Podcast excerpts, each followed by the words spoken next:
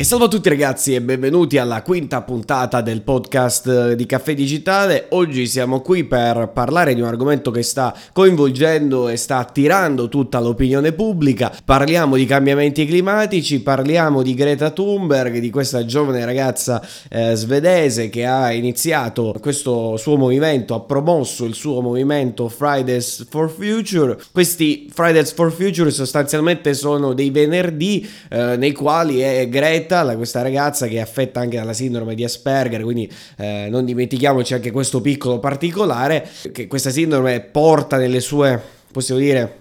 sintomi, non so come dire, porta anche il fatto che questi ragazzi si, insomma, si fissano su una determinata questione, che può essere anche una eh, questione ambientale, una questione insomma eh, inerente a un, un qualsiasi aspetto del, della vita e, e, quindi se ne prendono così cura da attenzionare eh, quel problema eh, in maniera molto completa e molto anche dettagliata. Quindi questa secondo me è anche una cosa a tratti anche positiva eh, e quindi questa ragazza, questa Greta, a me messo in luce i cambiamenti climatici, il climate change, il global warming, il surriscaldamento globale e tutto quello ehm, a cui i popoli stanno andando incontro eh, perché sarà una vera sfida. La, la, sfida del 2050 è proprio questa, cercare di abbassare quelle che sono le emissioni di gas serra, le emissioni di CO2 affinché ci possa essere eh, una vivibilità maggiore nel pianeta e soprattutto affinché la nostra specie non si estingua. Eh, che il vero,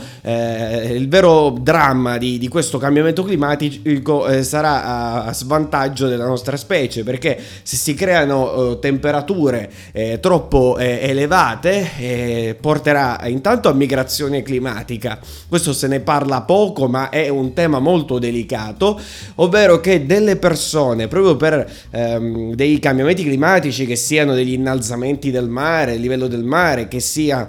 l'erosione di un ghiacciaio o, o, o, che sia banalmente la temperatura troppo alta e quindi la desertificazione e, e quindi eh, queste zone che eh, diventano praticamente dei deserti eh, hanno eh, la necessità di spostarsi. Eh, hanno necessità di spostarsi e quindi cioè, si verrà a creare una nuova categoria di migranti che è la categoria dei migranti eh, climatici cioè si spostano per motivi non solo appunto economici non per motivi di guerre o di controversie tra, tra stati o, o, guerre civili, ma si spostano per cambiamenti di clima. Io ho fatto, vorrei fare questa puntata, il mio obiettivo era quello eh, di eh, intanto sensibilizzare su questo argomento, ma credo che non ce ne sia neanche eh, tanto bisogno, perché ormai i mass media da questo punto di vista mh, mm, hanno eh, diciamo coinvolto la maggior parte del pubblico a seguire questo argomento del cambiamento climatico, ma io vorrei parlare prima delle delle, cause, di cosa è causato il cambiamento climatico, ovviamente con le mie conoscenze che ho, ma sono stato anche a una conferenza a scuola, nella mia scuola, e, ho, ho, avuto, collezionato un, una serie di informazioni da, anche da docenti universitari, eh, molto interessanti che ora dico in questa prima parte, e poi ci sarà una seconda parte dove eh, parlerò eh, di come la politica e quindi do, di come la politica possa intervenire eh, su, su questi cambiamenti e come deve essere presa la questione nella sua interezza, perché va vista eh, tutta insieme, non possiamo eh, prendere una parte e, e, poi tralasciarne un'altra, dobbiamo essere anche abbastanza obiettivi e, e, quindi poi prendere delle soluzioni, questo spetta ovviamente ai politici che prendono le soluzioni, cercare di intervenire in maniera anche consapevole per arginare questi eh, sconvolgimenti del globo. Partiamo quindi con la, mm, con, la prima, con la, prima, parte della puntata. Allora, che cosa sono i cambiamenti climatici? Eh, bella domanda. Eh, I cambiamenti climatici, come già un po' anticipato, sono in questo caso è dovuta all'innalzamento della CO2, cioè del diossido di carbonio, o meglio conosciuta come anidride carbonica. Questa CO2 viene immessa in aria e per la, la maggior parte di questa CO2 che va a causare l'aumento poi della temperatura è di origine antropica. Che cosa significa di origine antropica? Che praticamente è l'uomo che eh, mette quella CO2 in aria. Quindi questo è un gran problema. Questo è un gran problema eh, perché eh, il, la CO2 deve essere bilanciata. Quando c'è un, una sovramissione eh, in aria di anidride carbonica, si va a creare quello che è il vero e proprio effetto serra. Cioè la temperatura inizia a surriscaldare, il tem- pianeta si inizia a surriscaldare, la temperatura inizia gradualmente ad aumentare. Ma da che cosa è provocata questa CO2? È provocata principalmente, se andiamo a vedere molti grafici, ci sono eh, molte mh, aziende che hanno prodotto dei grafici, quindi si può inquadrare bene la situazione, solo la maggior parte viene dal settore industria o meglio settore energetico, cioè tutti quegli impianti che hanno bisogno di fossili, di carbon fossile, hanno bisogno di gas naturale, quindi le vere e proprie centrali elettriche che hanno eh, bisogno di emettere anidride carbonica dell'aria. E, e, quindi questo è il vero problema, il vero, il vero dramma. Poi c'è anche una percentuale di questa anidride carbonica immessa in aria pro, proveniente dal settore agroalimentare e in particolare dagli allevamenti intensivi. Questi allevamenti eh, intensivi, eh, questi animali messi eh, tutti eh, concentrati in poco spazio, effettivamente aumentano un po' eh, la, la, CO2, la CO2 in aria e questo è un gran problema. Infatti si dovrebbe ritornare a delle tecniche forse ancora antiche per quanto riguarda l'allevamento l'allevamento e il pascolo, eh, proprio perché questi allevamenti intensivi provocano davvero un grosso innalzamento anche della CO2, ma è una fetta più piccola rispetto a quello che è il settore eh, appunto energetico, che è il vero dramma, il vero problema eh, eh che bisogna affrontare, ma eh, un'altra, un'altra, cosa, che cosa poi provocano questi eh, cambiamenti climatici? Ho detto innalzamento dei livelli del mare, che è una cosa che noteremo soprattutto nei, eh, nei prossimi anni, se, se il, il, ritmo continua in questo modo ci sarà un innalzamento del livello dei mari e può anche provocare in alcune città eh, proprio una vera e propria inondazione. E non c'è niente da ridere, ma eh, potrebbe davvero esserci una, una, cosa del genere che alcune città possono essere anche invivibili, rese invivibili, proprio perché il mare, livello del mare le ha raggiunte. Un esempio eh, potrebbe essere anche Venezia. Venezia, la nostra, eh, la nostra la città, la laguna, eccetera, con innalzamento potrebbe avere anche questo effetto, o Toronto. Insomma, ci sono un sacco di città che potrebbero essere interessate da questo fenomeno. Ma un'altra cosa, come si può, e qua partiamo, a, passiamo al secondo aspetto della, eh, della, della, puntata di, della puntata di Caffè Digitale,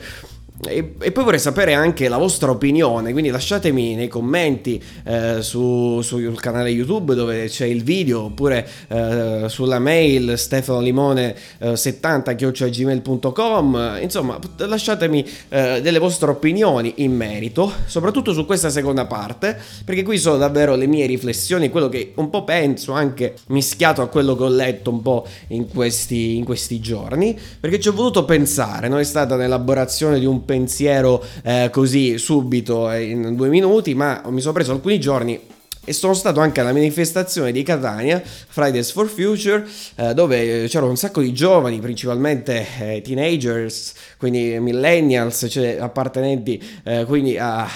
ai ragazzini sostanzialmente. Ho visto un po' di cartelli, alcuni erano inerenti al tema, altri forse non c'entravano assolutamente nulla, eh, hanno mischiato anche il vegano, hanno mischiato eh, la legalizzazione della cannabis, insomma cose che in realtà non c'entravano nulla, quindi vedo anche molta disinformazione su questo tema e, e quindi mi volevo soffermare eh, su come si può un po' risolvere questo problema del, del cambiamento climatico. È molto complesso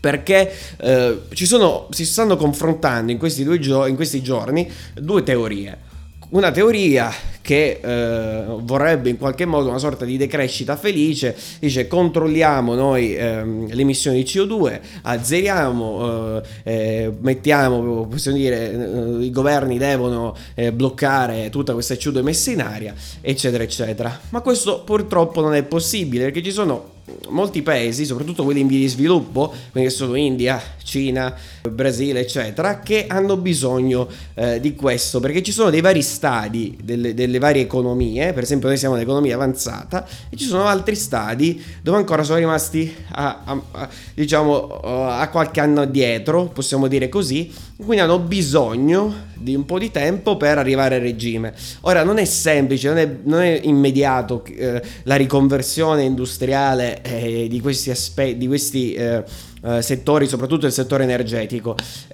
soprattutto il settore energetico è una... Eh, è difficile la, riconversione del settore energetico proprio perché servono anche nuove tecnologie, servono anche molti investimenti che le aziende non, non riescono a, a sostenere. E, e, quindi io credo che la soluzione forse reale a questo problema potrebbe essere eh, quella di um, aiutare la ricerca, aiutare quindi anche le aziende eh, ad innovare, soprattutto a costruire delle soluzioni e a realizzare delle soluzioni utili per affrontare meglio questo passaggio dalle fonti non rinnovabili, il carbone, i carbon fossili, il gas naturale, a delle cosiddette fonti rinnovabili che sono appunto la, la luce del sole, l'energia geotermica proveniente dal, dal calore che viene messo dalla terra, eh, l'energia eolica del vento, eh, l'energia idroelettrica eh, attraverso l'acqua.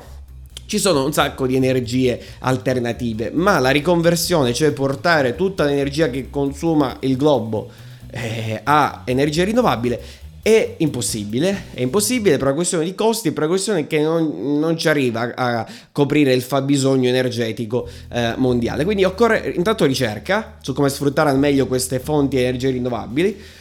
e poi ehm, sicuramente essere eh, meno idealisti eh, in queste cose perché bisogna avere anche un po' di realismo eh, e una riconversione industriale eh, potrebbe portare anche alla perdita di numerosi posti di lavoro e quindi deve essere fatto anche compatibilmente a, a, all'economia anche reale e quindi a bisogni reali poi delle persone perché se eh, si inizia come ci sono delle proposte a, a, tassare il gasolio per il carburante dei, dei mezzi agricoli, eh, a introdurre una serie di tasse, poi alla fine eh, eh, porterà a un, a un, impoverimento di, che, di quelli che sono anche i ceti più poveri. Quindi eh, eh, tutto viene lì, tutto viene ridotto lì, eh, perché se si mettono poi nuove tasse, eh, coloro che poi hanno i soldi per pagare queste tasse sono sempre più ricchi, mentre gli altri eh, dovranno affaticare e quindi guadagneranno sempre di meno. Quindi bisogna fare una cosa, il cambiamento climatico è vero che c'è, è, è, è, bene che i giovani si occupino e hanno questo spirito ecologista, ma al contempo deve essere una transizione fatta negli anni fatta negli anni con accordi comuni tra i vari paesi, un po' meno ideologizzata, perché credo che questo sia anche un po' il problema, ma fino a un certo punto perché comunque è giusto e logico che i giovani abbiano ancora queste visioni um, eh, così ideologiche